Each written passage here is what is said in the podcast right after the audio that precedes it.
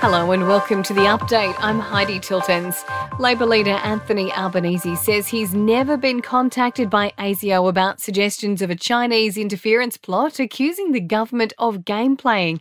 The defence minister used Parliament yesterday to claim China wants Labor to win the federal election.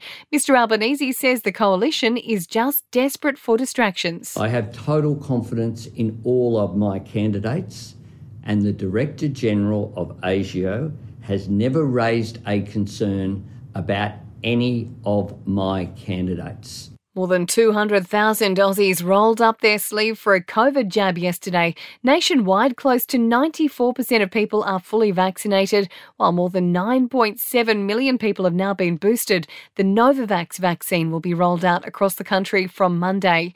The nation's strict biosecurity laws are being extended, meaning unvaccinated Aussies will be banned from leaving the country until at least April. The laws have been in place since early 2020 but have been extended for two months after advice from medical chiefs.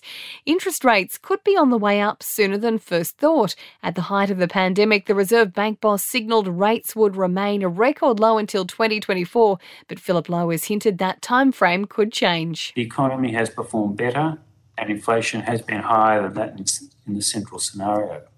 As a result, interest rate expectations have moved higher. There could be a shortage of roses this Valentine's Day. The ACCC is investigating order gatherers who misled consumers into thinking they're local operators and promise varieties that aren't available. Briefly, there is hope koalas can be brought back from the brink after being listed as an endangered species. And two of the world's biggest car makers, Ford and Toyota, say production is being disrupted by trucker protests in Canada.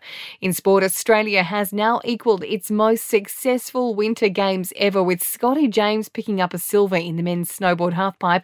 Australia is taking on Sri Lanka at the SCG in the first of five T20 internationals. And Melbourne Cup winner Verry Elleegant returns to racing in tomorrow's Group 2 Apollo Stakes at Royal Randwick.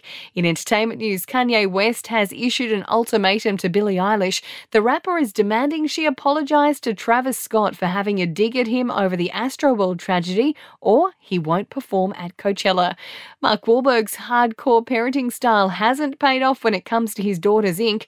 The 18 year old apparently wasn't turned off body art after watching her dad get his tattoos lasered off, instead, deciding to get two herself. And Drake has taken a quick break from recording in LA by stopping in at a Hollywood supermarket for snacks.